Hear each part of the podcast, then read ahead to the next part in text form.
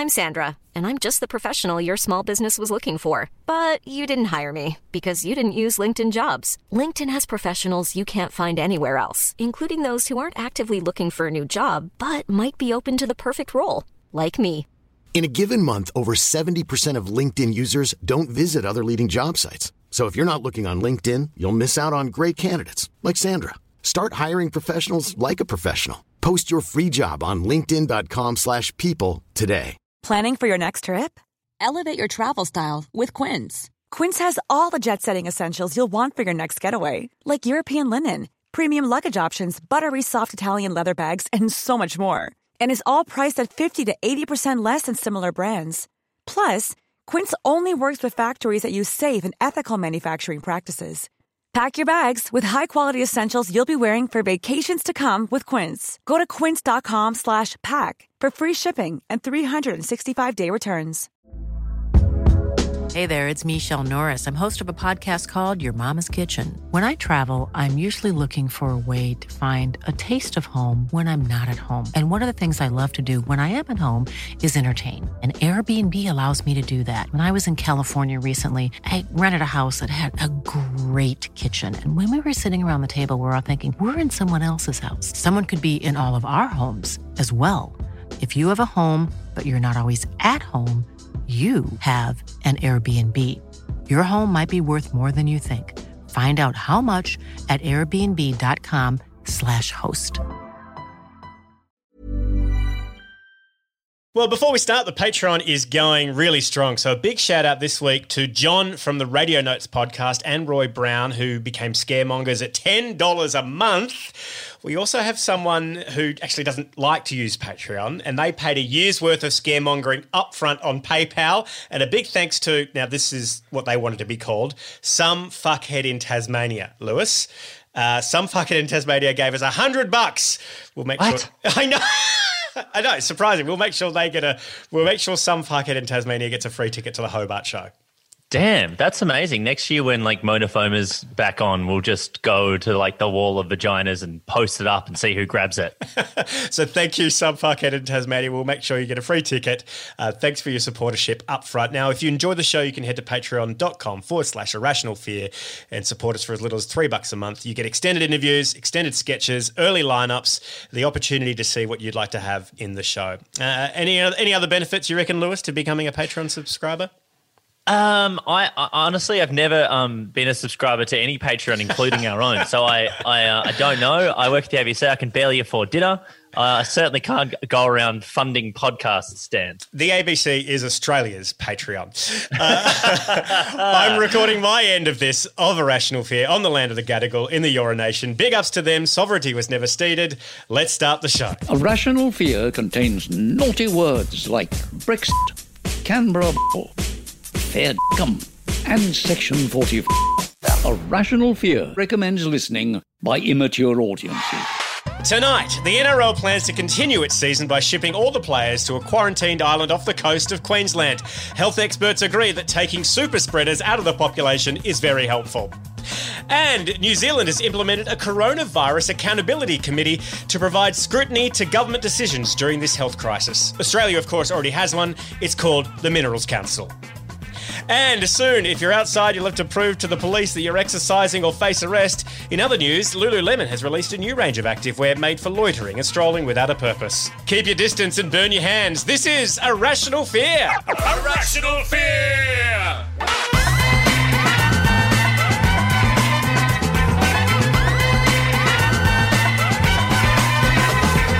Don't forget to unplug your set. Hey, welcome to A Rational Fear, the podcast to help you laugh in the face of COVID 19, which is uh, ill advised. You don't want to get too close to COVID 19, unless, of course, you're immune yourself. You can knock yourself out. Joining us on this podcast tonight is physicist and science communicator whose offer over Twitter.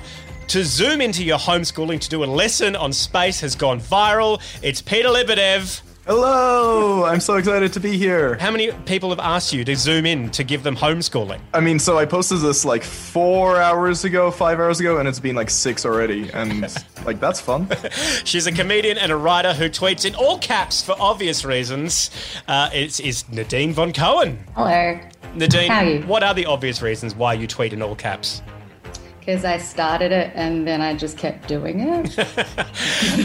And despite having 5,400 followers, he refuses to tweet anything at all. It is Lewis Hobba. Um, yeah, Twitter's dead, dude. Catch up. I'm Ca- TikToking now. Coming up on A Rational Fear, we're jam packed. We've got stand up from Melbourne comedian Mick Neven. We have a brand new episode of Newsfighters. We have an interview with a detainee in Villawood Detention Centre about how Serco is leaving them quite vulnerable to COVID 19. And very soon, we talk with this woman. Several questions. Andrew, I'm sorry. Andrew, I know, but, you don't run the press conference, okay? So, I'm going to go to other questions of members of, of, the, group. Catherine has another question. I'm happy to return to you, but let's just keep it civil. Catherine. That's Sooklyn from TikTok. Her impression of ScoMo's press conferences has sparked a thousand memes. But first, a word from our sponsor. And it's interesting, like, given the state of the global sports crisis at the moment, I'm quite surprised that they've come on board with this sponsorship. It is uh, Fox Sports. Stadiums empty. Footy fields in fallow. EPO on ice. With COVID 19, Fox Sports is changing its remit and its name to Fox Board Games. She's rolled a four. That means she's got a ladder to top level. A Cinderella moment for Mum. 24 hours a day of coverage from the sideboards. Looks like Dad has landed on chance again. The third time this game for Dad. He's had a lucky run, so managed to pick up the money stuffed under free parking last time round. Managed to get past the green hotels and the blue hotels, but will his luck run out on this one? Protect his knuckles and he's going for the pickup. Directly to jail, sir. That's where you're going. It's a sad day for Dad, but the rest of the family is stuck. 24 hours a day of all the action off the board. Today's trade negotiations must be very disappointing for you. Uh, yeah, Jennifer was the uh, best settler of Catan player we had. Uh, it's sad to lose her to the in-laws, uh, but families like ours uh, just can't compete. Uh, her uncle is a chef that makes all the difference when picking a family to isolate with. So Thank you very much. 24 hours a day of all the drama. The statement for the Simonovich family read, It's with regret that Timmy will face the judiciary over allegations of being high on sherbet and giving him an unbeatable edge during Hungry Hungry Hippos. The game has changed forever. And he's down at six pieces of cake. This pursuit is anything but trivial. Fox Board Games. Stream now or on demand. Oh, it's great to have their support, Fox Sports. That's amazing. I can't wait for the um, the Twister sex scandals. Now, it feels like there is new information every five minutes at the moment. Everything is moving so quickly. Uh, the toilet paper shortage is over. The alcohol shortage has begun. Three months ago, Australia was a thriving capitalist plaything of the IPA. Now, half the people will be working for the state and their childcare will be paid for. So basically, we're Sweden. Can we make this good stuff continue? Fearmongers? Yeah, dude, this is amazing. Plus, um, if you're, you know, a fan of the environment, um, getting rid of a few people and making them stay in their house is actually great news. That's right. I've been laughing my head off at this, at our c- current move towards socialism slash authoritarianism, and that's caught somewhere in the middle at the moment, and I'm very uncomfortable with it. Well, hey, if you're getting free money from the government, you've got to kind of give up some civil liberties. Uh, I don't know if you saw this great footage earlier this week of the New South Wales police driving through Rushcutters Bay Park in their cars on the grass. Getting rid of people off the grass. Do you think that's an acceptable civil liberty to kind of give up in return for being paid by the government just to stay at home? Look, I'm pretty happy to see any white people chased by cops. um, but I, I had the same. I was walking around Centennial Park yesterday, and the rangers were moving on groups of three or more, and it was yeah, it was it's insanity. This is insanity. We're in insanity. Yeah, the strangest part has been the sort of uh, upping and downing on whether or not you're allowed to visit your partner if you don't live together. That, and I don't mean upping or downing in that sense. I mean, oh, the flip flopping of the policy. But it's been like very bizarre because I think um, obviously most uh, politicians uh, live with their partner. So I don't think they stop to consider the fact that there's plenty of people who are there like, no, you have to stay in your homes and you're not allowed to visit anyone. There'd be people who go, that's, uh, you're not getting my vote, frankly. Yeah, let's uh, that that one question: Can you visit your girlfriend or boyfriend if you live with them? Uh, after Morrison announced the rules on Sunday, the answer was probably yes. Then on Monday and Tuesday, the New South Premier's off, New South Wales Premier's office said uh, probably no, and then Victoria Premier Daniel Andrews said no. Then on Tuesday, Victoria State Minister again said no, but then on Wednesday, New South Wales Police Commissioner said yes, it falls under care, and then Victoria then backflipped again uh, and said yes too. Uh, Nadine, uh, is this confusing to you? It's been very confusing to me. I mean, but and mostly entertaining. Um, but I think that the whole thing of that, like, if they're not going to give clear guidelines guidelines of anything, we're all going to get arrested soon, and I'm kind of for it. In a way, we are. It's just house arrest. I would love to see some sort of uh, ankle bracelet we could all wear that shocks us from when we're leaving our own home. It, it's also it's been funny to watch the government um, become aware of a variety of different people they weren't previously aware of. Like every time that, that they do they do an announcement, everyone's like, "Well, what about these people?" And they're like, "I'm I'm sorry, I I've never met anyone outside of Canberra." Oh, who has a boyfriend or a girlfriend? who I'm are sorry. these people? It started off with them not knowing what bar was, and since then it's just like rippled on the point. Like you know, has Scott Morrison once stopped to consider the polyamorous community? Not, not at all. There are Mormons everywhere, confused as to what to do. I imagine if you're from Hillsong, considering even just considering the uh, polyamorous community is um is pretty tricky, but it should be something you couldn't mind. Sex work gets a little confusing because brothels will be shut down because you can't, they're a non essential service. But then again, outcall workers, you could still travel to work uh, to somebody else's house. You could, like, because tradesmen are allowed to turn up. So I guess uh, sex workers would be tradespeople at that point. I I've definitely seen a lot take- of porn where tradespeople turn up and it turns into sex. Oh yeah, pool cleaners, of course. of course, I forgot the whole about the pool cleaner demographic. Now, Peter, you are a professional science communicator. How well do you think the government is communicating these new rules? Well, one professional kind of stretches things right now. Um, Oh, sorry, I forget. We're actually all unemployed except for Lewis. yeah, yeah, fair, fair. Um, yeah, not well. I can't believe that my main complaint about living in a police state is that the rules are too vague, right? um, but yeah, there's been a lot of flip flopping on you know the kind of the big decisions and. First, you know, you couldn't get a haircut. Now it had to be limited to 30 minutes. Now it's flip flopped again. And yeah, I, I just kind of feel make a decision and then stick to it. And then if you're going to change it, you know, explain why you're changing it. Yeah. Now, last month, uh, the chair of the NRL said that Australia just isn't Australia without a rugby league. We need a government to bail out a rugby league, which, of course, is quite a surprise to anybody that lives outside of New South Wales and Victoria. Uh, well, since then, the government has pretty much bailed out everybody, uh, including rugby league clubs who have all been signing up for JobKeeper this week. However, there was one plan yesterday that uh, filled my heart with joy. The NRL uh, there's this great plan to get the NRL to, to ship their first grade players to an island off the coast of southeast Queensland. Uh, now, personally, any reason to keep rugby league players off the streets is fine with me, but fearmongers, is this a good idea? NRL Island, is it a good idea? I'd watch the show. Uh, I would definitely, I would definitely watch that television show. But I, I fear for uh, whoever was on that island to begin with. That's right. And anything that moves could be prey. Nadine? Um, are there women there or not? There would be. They would find some. they, if there weren't at the start, they, they would get on. They'd text a few and um and get them over. If there's women on cocaine, I'd watch the show, but it's a bad idea. I'm sure the NRL has facilities to ship in women and cocaine. and cocaine, yeah. Praise people, right? I, I think that would be great. You could rename the ball the conch, and then everyone could take their turn in talking about their feelings. I love the idea as well that now that uh, rugby league has stopped, that um, Scott Morrison, who pledged that he would still be going to the games, is just showing up to Shark Park alone every Friday night and just standing there and applauding nothing. Well, he's spending all of his time making uh, videos for the Christian community, so he should make a video for the Sharkies as well. And on Monday, an astrophysicist got magnets stuck up his nose while inventing a coronavirus device. Australian Daniel Reardon ended up in hospital after inserting magnets in his nostril while building a necklace that warns you when to touch your face. brilliant idea. Like, I'm totally for this.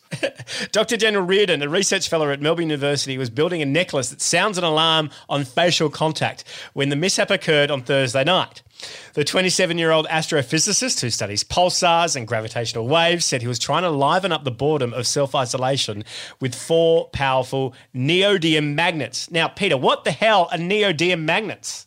Uh, neodymium magnets are basically a rare earth magnet. You can buy them off eBay pretty cheap, but they are very, very strong, right? Like if you get two of them together, it's kind of hard to pull apart. I have a couple floating around, but as soon as I've read the story, I put it as far away from me as possible.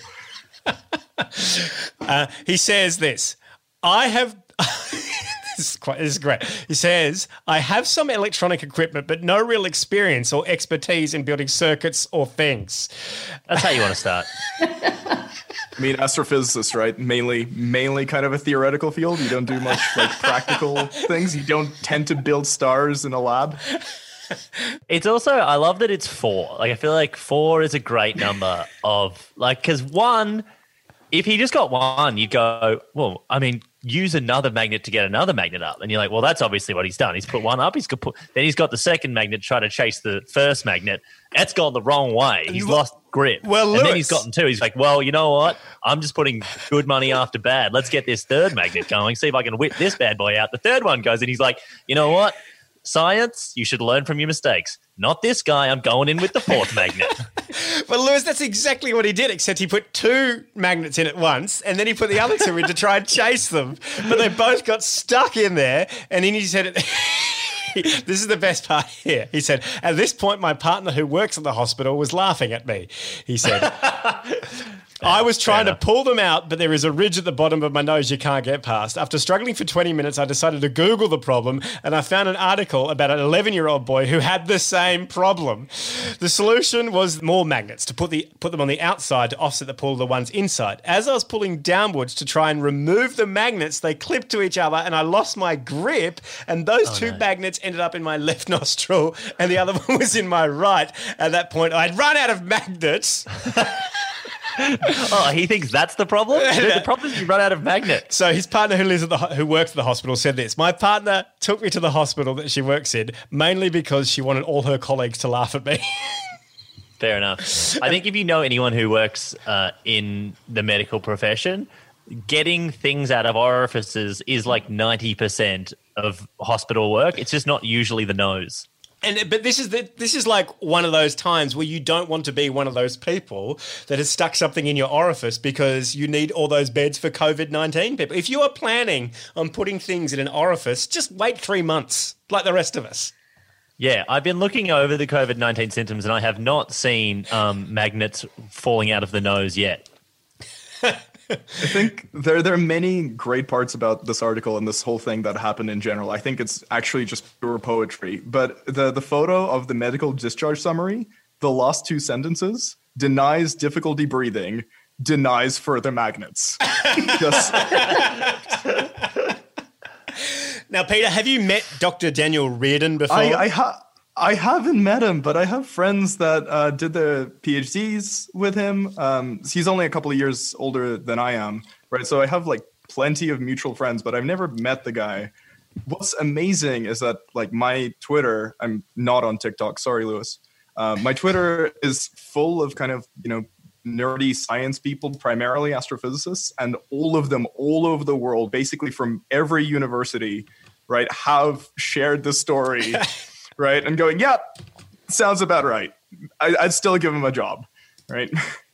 Yeah, it's like, you know, everyone talks about like Marie Curie uh, experimenting on herself. It doesn't always end in a good bit of um, actual science.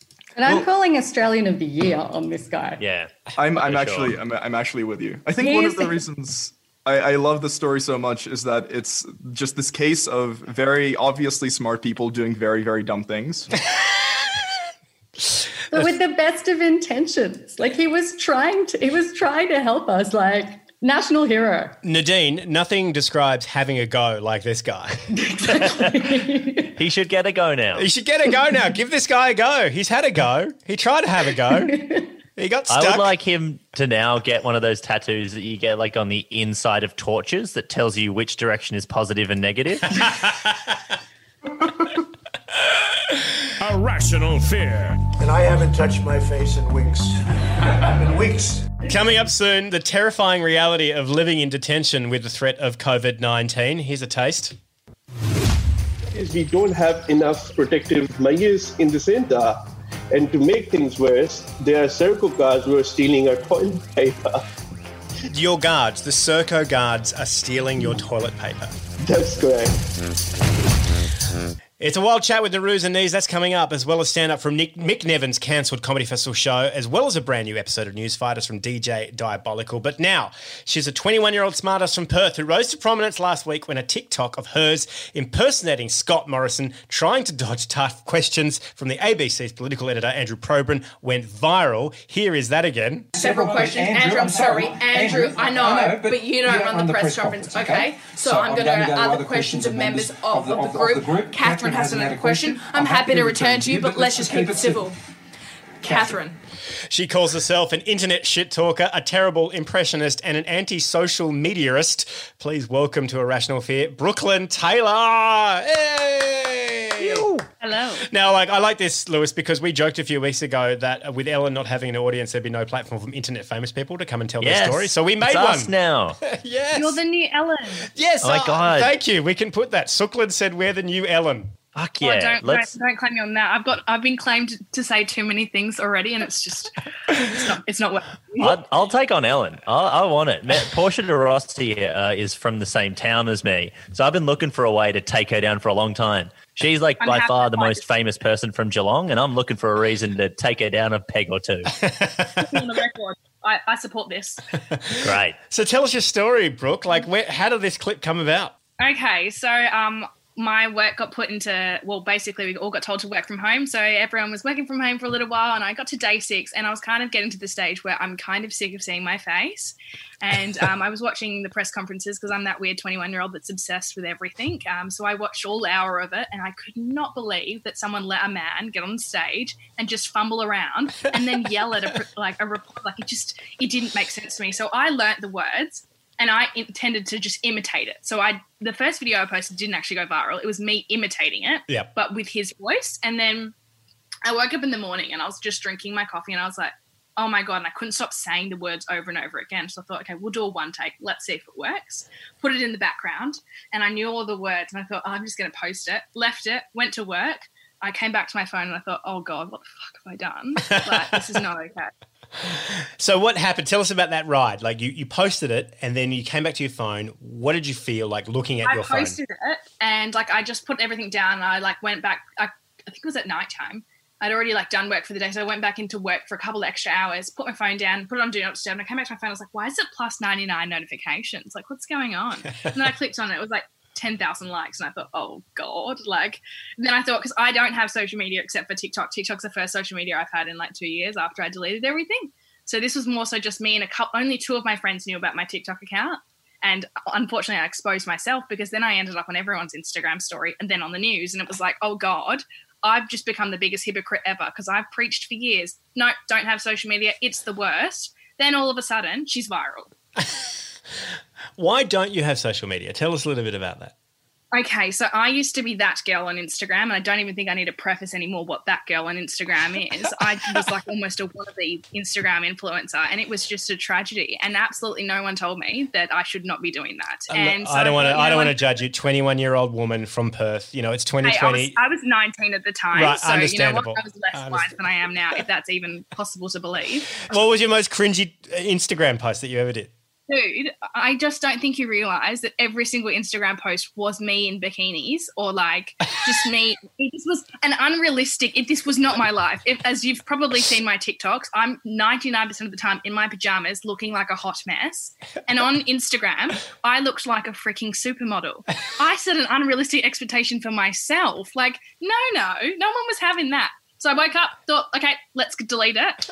I deleted it, my Facebook, my Snapchat, everything, and never looked back until TikTok. Yeah. and you did look back. I did. Hey, Lewis, don't remind me of that. So, are you planning on expanding off the back of this and, and uh, getting back into social media, hunting Okay, down those so likes? This is why I'm a fraud now because I wanted to get verified on TikTok because I thought it was funny. And I just thought, you know, what a big meme if I was verified. And then TikTok told me that it's easiest if you get verified on Instagram before you get verified on TikTok. like it will just cross over. Right. And I thought, for, I literally sat thinking for three hours the other day, having an existential crisis of, am I a hypocrite if I get Instagram again? So I did, but all of my Instagram photos are, um, they're just a bit interesting. I've only got six of them, I think. Maybe more, I might be lying to you, but they're all just uh, not great. So just doing it, It for the blue tick. It is important though. It's kind of like um, you can't get like a um, doctorate until you've got Mm. your bachelor. It's very Yeah. much you have to get your Instagram tick and then the TikTok tick. Yeah, and, uh, I do wanna And social media your- is such fly by night. Sometimes you can just, you know, you get credited at Twitter, but you can't get it credited anywhere else. It's terrible. I know. It's ridiculous. Can't have it. Tell me about the initial clip. Like, what was it about the initial clip that you selected that you thought was really funny that you wanted to impersonate? Because there's something special, Well- something special about the rhythm of that clip that makes me laugh. What about you? I think it's just the fact that Andrew literally was not speaking. He asked one question, and it was just like you're having an argument with your boyfriend. Of you say one thing, and there you go. He's brought up the whole year of bad shit, and it's like something underlying going on with Andrew Probyn. That ScoMo was like, you know what? I've had it, Andrew. This is not your press conference. Sit down. Pretty much, like it was just a lot, and I thought. Damn, there is a whole series that could be made for Andrew Probyn and ScoMo's relationship, and we're not yet to see it, I think. It's really strange. Like, have you had much of a reaction from Andrew Probyn himself about about this? Oh my god, I'm on Andrew Probyn's Twitter. My life's made. He posted me on his Twitter twice and said that it was the first time his kids have ever acknowledged his work or have been interested. I've done it, guys. I've made it. I find it amazing that on Instagram you tried to be an influencer and you had Yeah. the bikinis and you know that seems to be the way to get famous at the Yeah. moment and all of that and then you just had a t-shirt on and no makeup in your living room and suddenly you're, you're everywhere. Yeah. It's like, well, the thing with Instagram is I had like quite a decent following on Instagram. I think I got up to about like 10 to something thousand. And so it wasn't that like, I, yeah, I just, it kind of wasn't me. And it was a bit frustrating that I was getting like recognized for something that I didn't find resonated with who I was. And whereas when I started TikTok, I started it purely just to make a couple of work friends laugh because, you know, after a long day of work, it's like, oh, what do you find funny? And we all have very similar, weird sense of humor that I just wanted to make them laugh. And we had all discussed that element that had happened on the news. We all watched it. And then I thought, oh my God, while they're all asleep, let me post it. And the first one, it didn't really do that well. And then the second one, yeah, there we go. And all of them, no makeup, nothing. but also, you're you're probably the only influencer now, apart from possibly Celeste Barber, actually having a good time in COVID. Like, no one wants to see people in bikinis on beaches selling face cream. Like, I'm not having a good time, but it's okay. It's hey, hell. hey, at Yeah. least at least you're not shoving magnets up your nose. We don't know yet. We can't that out yet. Tune in next week. We might not know, okay? Brooklyn, you you are what comedians would call you have funny bones. Have you any aspirations to do comedy as a career? Look, I kind of have always been the class clown in school, and even in my like job, I work in quite a serious industry, and everyone's very cutthroat, and I can't help but want to make a joke out of everything. But I feel like it would not be fun for me if I did comedy as a career. I think I just kind of always think in my head that maybe that wouldn't be something. Like I'd probably do radio. I think I could do radio because then people don't look at me. Oh, Lewis is shaking his head, so I probably won't. Is that because I called out Triple J? Are they coming for me? Cease and desist? Where is it? No, Lewis oh is my just god, thinking- no! All our lawyers, we don't have any lawyers. Lewis is just thinking about all the other jobs he can't get if you get them. no, I was just thinking. I just thought when you were like, comedy won't make me happy, radio will. I'm like, oh no, that's what I was shaking my head at. I'm like, oh, if that's well, what Lewis, you think the path nothing's making me happy at this point, so it's worth a shot. what have I got to lose? Does TikTok make you happy? Look, I do get quite a lot of enjoyment out of it, but as I've got more like followers, it's like a lot more pressure. And I do like this is going to sound insane that like you really expect it to be. Oh my god, look at me and my seventy thousand followers, whatever it is. Yeah. But like as soon as you have that, you feel a pressure that you have to keep doing what they want.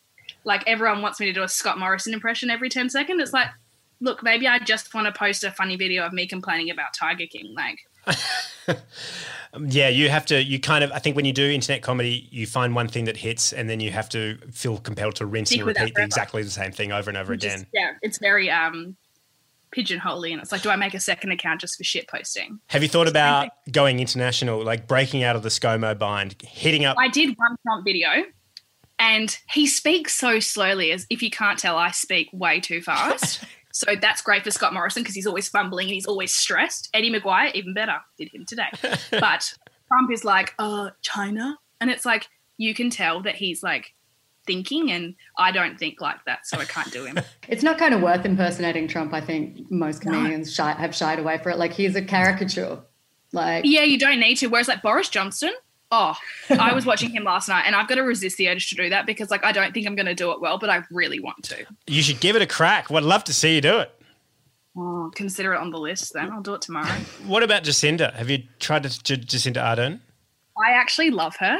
So I just like, okay, Who is that bad that I don't want to impersonate her because I enjoy her? Like, I think Scott Morrison is like that kid in class. It's like low key copying your homework, but changes the title. And That- Ardern's that's how we got fired from. Tourism Australia. Interestingly enough. legit. And it's like I just, no, can't do Jacinda Ardern. She's she's the woman. We need her. Uh, Sooklyn, thank you so much for joining us on A Rational Fear. Thank you for having me. Coming up next, Mick Neven will join us for some stand up comedy. But before we get to Mick, I had a chat with Nauroze Anees, who, according to the Federal Court and the Australian Human Rights Commission, is an arbitrary detention in Villawood Detention Centre. I spoke with him earlier about how the Department of Homeland Affairs is leaving detainees like him exposed to COVID 19. G'day, Dan. Thanks for having me. No worries. Now, we know that in places like prisons, cruise ships, places where people are jammed next to each other, that, that stuff like corona can travel pretty quickly. How worried are you about coronavirus in, in Villawood? There's a cohort of detainees who are totally resigned from life. They don't talk to anyone. They're so depressed that I mean, you look at them. They've they've literally you find cuts on their body. So they don't care if corona gets them. They don't even care they're alive because their hope their hope has been killed. There are other people who are who got families who are extremely worried with the corona and they're living with like um, eight people in one room in some detention centers. In others, like MITA, they're like uh, three or two to one room where there's not as much as a door to the toilet. These people are extremely worried because we don't have as much as a hand sanitizer. Is that a big problem within the det- detention centre itself, the lack of PPE, personal protection equipment? Absolutely. I mean, give an example. You see this mask. One of my friends from Queensland had to send it to me because the masks which the Australian Border Force bought for us got stolen from IHMS. Six, seven cartons of it. Really? Twice. The mask got stolen. Yes, from IHMS custody. And IHMS asked them, well, what are you doing about it? It's like, it's a very serious matter. We reported to Australian Border Force. But the point is, some one of the contractors, obviously IHMS or Serco or Border Force, we don't know, has stolen that. The masks were meant for us. It's a big crime and it's a matter of public interest, which Australian Border Force should be making public as to who stole the mask, what was the penalty, how did they caught them. Hmm. But the point is, we don't have enough protective measures in the center. And to make things worse, there are Serco guards who are stealing our toilet paper. Your guards, the Serco guards, are stealing your toilet paper. That's correct. That's correct. Is there enough toilet paper for you? Yeah, I mean, there's enough for us as detainees, and nobody, no detainee is hoarding anything at all because there's enough to go around. If one of the Serco guards told me that how one of the Serco officers got caught stealing uh, toilet paper, like as in taking the toilet paper in their uh, carry-on bag, Yeah. And then getting stopped and checked and they got spoken to in inverted commas. This has been happening a lot because the shortage for the detainees is not going to happen because detainees are using it so much. It's because the Serco guards or some, uh, some of the other contractors are stealing the stuff which is meant for us. And now, what about washing your hands regularly? Inside detention, are there enough places to wash your hands? Do they give you alcoholic gel to wash your hands as well? Hand sanitizer? Now, anything alcohol based is not allowed within the detention center, Mm. and which is pretty ironic because the the posters which IHMS has put up on the wall, they pretty much recommend that use alcohol based sanitizers, but we don't have them. So, what what do you have at um, Villawood? What what do you wash your hands with at Villawood? We've got soap. I mean, if you look at my room, with me, they've got they've got me a single room because of five years of trauma, I can't survive anywhere else. Yeah. Other detention centers where I lived at, for example, at Perth, there are literally eight people to one room. Right. Some of the centers don't have bloody soap. Wow. So they have to use they have to wash their hands with um, with shampoo. Call it a blessing. At least we've got access to a soap.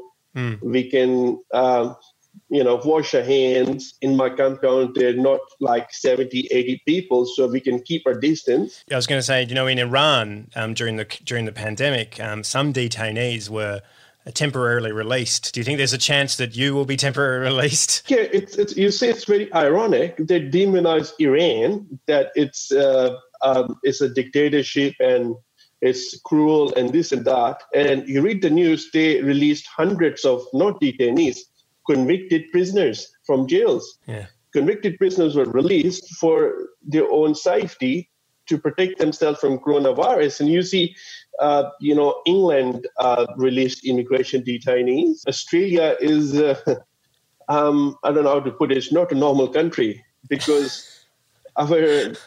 I think our that's that's probably that's probably the best way to put it. Yeah.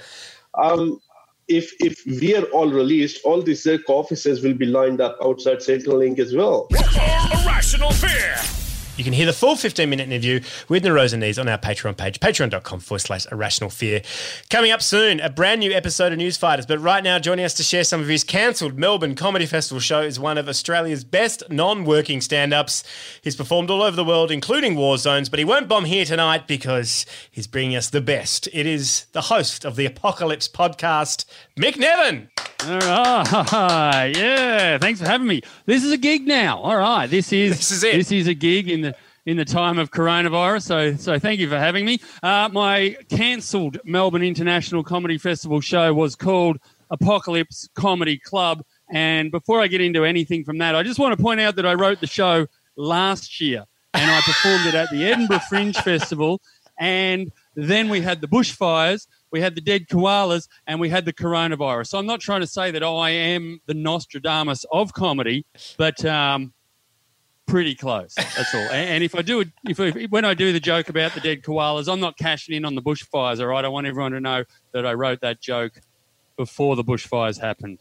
Um, coronavirus on the on the way, it changes quickly, doesn't it? On the way the Perth Fringe Festival, I wrote maybe two minutes of coronavirus jokes. Got some great laughs at the Adelaide Fringe Festival. The laughs started to peter peter out a little bit on the coronavirus jokes, and didn't get to do the coronavirus jokes at Melbourne because it was cancelled. So time moving very quickly. Um, I just want to, all I'll say about the coronavirus is this people hoarding toilet paper need to wake up to themselves. You don't know anything about apocalypses. You don't need to hoard toilet paper, okay? In an apocalypse situation, if you run out of toilet paper, what you do is you just go and loot it from the home of the nearest dead old person, okay? That's how you get your toilet paper. Get to know your neighbours. That's what I'm saying. Got to look at the positives of the coronavirus as well. Uh, like as soon as I found out one of my friends has got coronavirus, I'm just going to go straight over to their house, get in bed with them, drink out of their water bottle, and then I'm going to go visit my parents. All right? That's a, like, you know, why should I have to wait 20 years to get into the property market? Right? I can own a house next month if I play my cards right.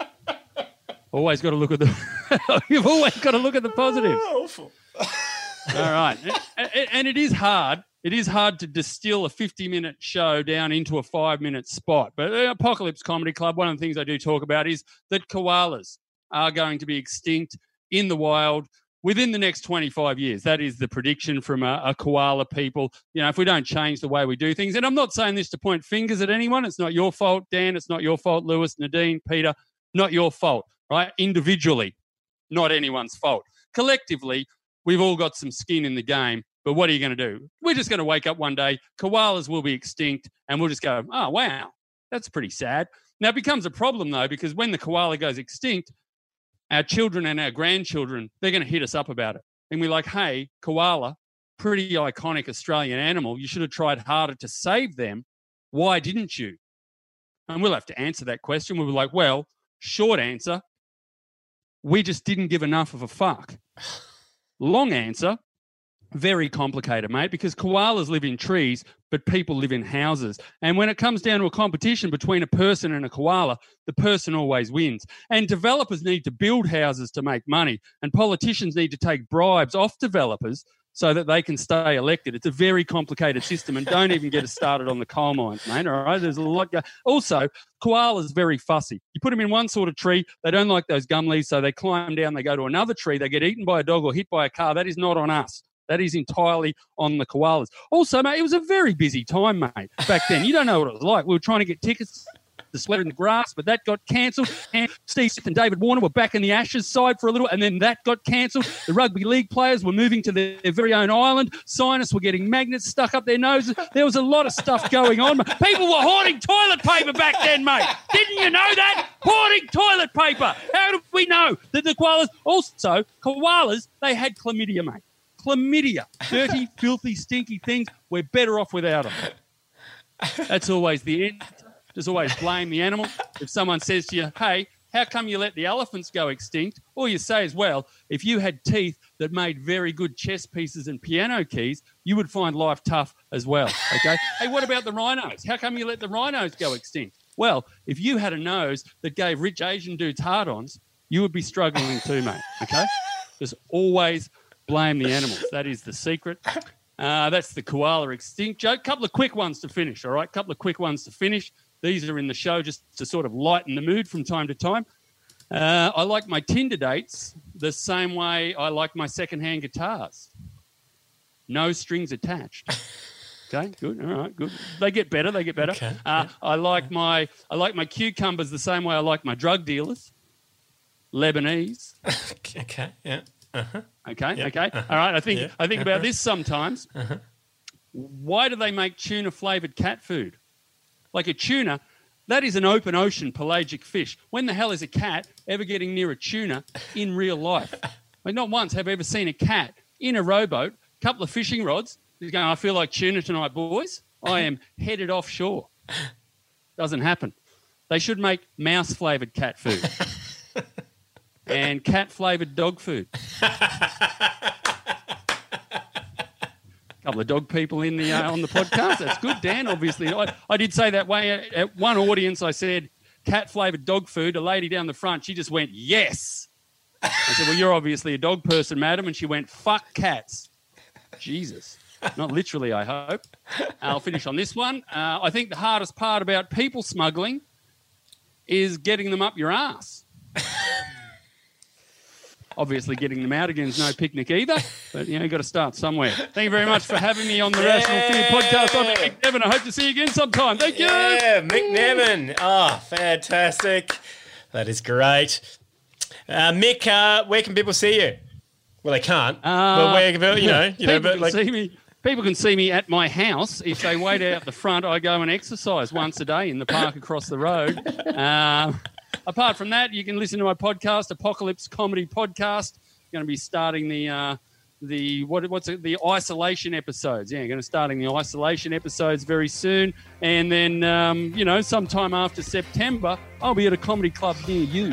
Nadine, do you have anything to plug? Um, no, unfortunately, just follow my Twitter. It's all caps and it's all quality.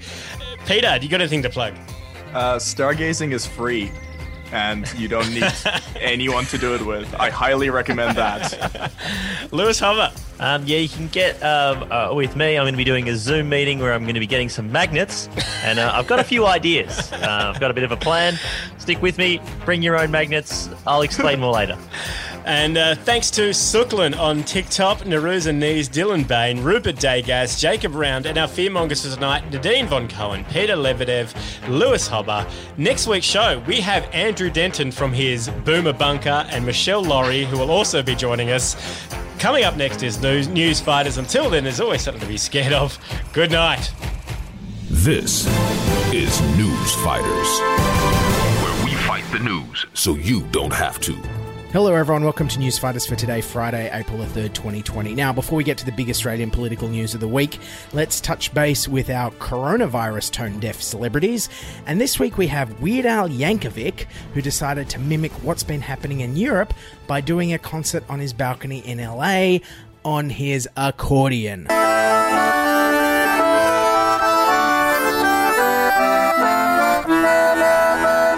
Okay, Weird Al Yankovic was playing the song Classical Gas there. I, I don't know. I, I suppose it could have been worse. I mean, imagine if he dedicated this to all the frontline healthcare workers.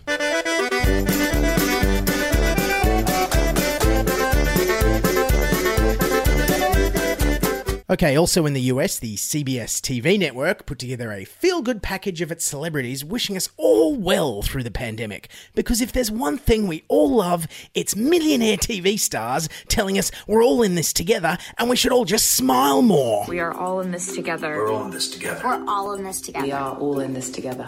We want you to know that you are not alone. You're not alone. You're not. We're still connected. We're still us. We can still laugh and smile. Still share moments and be happy. Oh, great. The kid who plays young Sheldon is telling me to be happy. Thanks, kid who plays young Sheldon. You know what would make me happy is you paying my rent. Are you going to pay my rent, young Sheldon? Okay, okay, sorry, I got to snap out of it. Let's get back to Australia, where this week we finally had the socialist revolution we've all been waiting for, commanded by Comrade ScoMo himself. $130 billion paid to businesses to keep 6 million workers employed, even if there's no work. Private hospitals are being handed more than a billion dollars to effectively merge with the public health system. The Prime Minister has announced free childcare, something we never thought we'd see in Australia. Yeah, we should have seen it coming. I mean, Sky News uh, talking head and former Liberal Minister Bronwyn Bishop has been warning us about the socialist takeover for years. We've seen again and again, haven't we, the infiltration of our institutions by socialism, which wants to destroy the country as we know it. Has anyone checked on Bronwyn Bishop? I'm worried she might fly a helicopter into a building. In fact, the entire somersault of political sides this week has meant that everyone over at the Murdoch owned Sky News is sounding like they work at Green Left Weekly. And I have no dramas whatsoever uh, writing a cheque for those people who are in that Centrelink line. It really has exposed, hasn't it, Rowan, um, about how many people live paycheck to paycheck. You know, rents. Uh, there's an organisation that's trying to stop rent being paid. There's, uh, there's there's these sorts of measures are really critical. The big foreign multinationals, well, they'll get by because they'll cut costs. They'll keep on their fat cat executives. Yet they'll jettison ordinary workers to survive. Yeah, we're in some kind of bizarro world here when the Sky News commentators are talking up the welfare state, hating on rich fat cat multinationals and landlords, and even talking about wanting to protect the lives of foreigners off our borders in boats. I think we do have a responsibility to treat people who are critically ill, who are on our border, and who could die. What the hell happened this week? Take me back to the before times. I want to go back. God, I'll tell you what, after this week, I don't know what to expect next. Uh, Peter Dutton might open an orphanage. Cory Bernardi might become a gay marriage celebrant. Bob Katter might marry a crocodile. And uh, uh, there'll be free weed dispensary place. Anyway. Okay, that's Newsfighters on A Rational Fear. It was written and produced by me, Dylan Bain. To hear future episodes, please subscribe to this podcast on your podcast app or on YouTube. Search for Newsfighters or check us out at newsfighters.com. Thanks for having us, Dan. Keep washing your hands, and bye for now. This is Newsfighters, where we fight the news so you don't have to.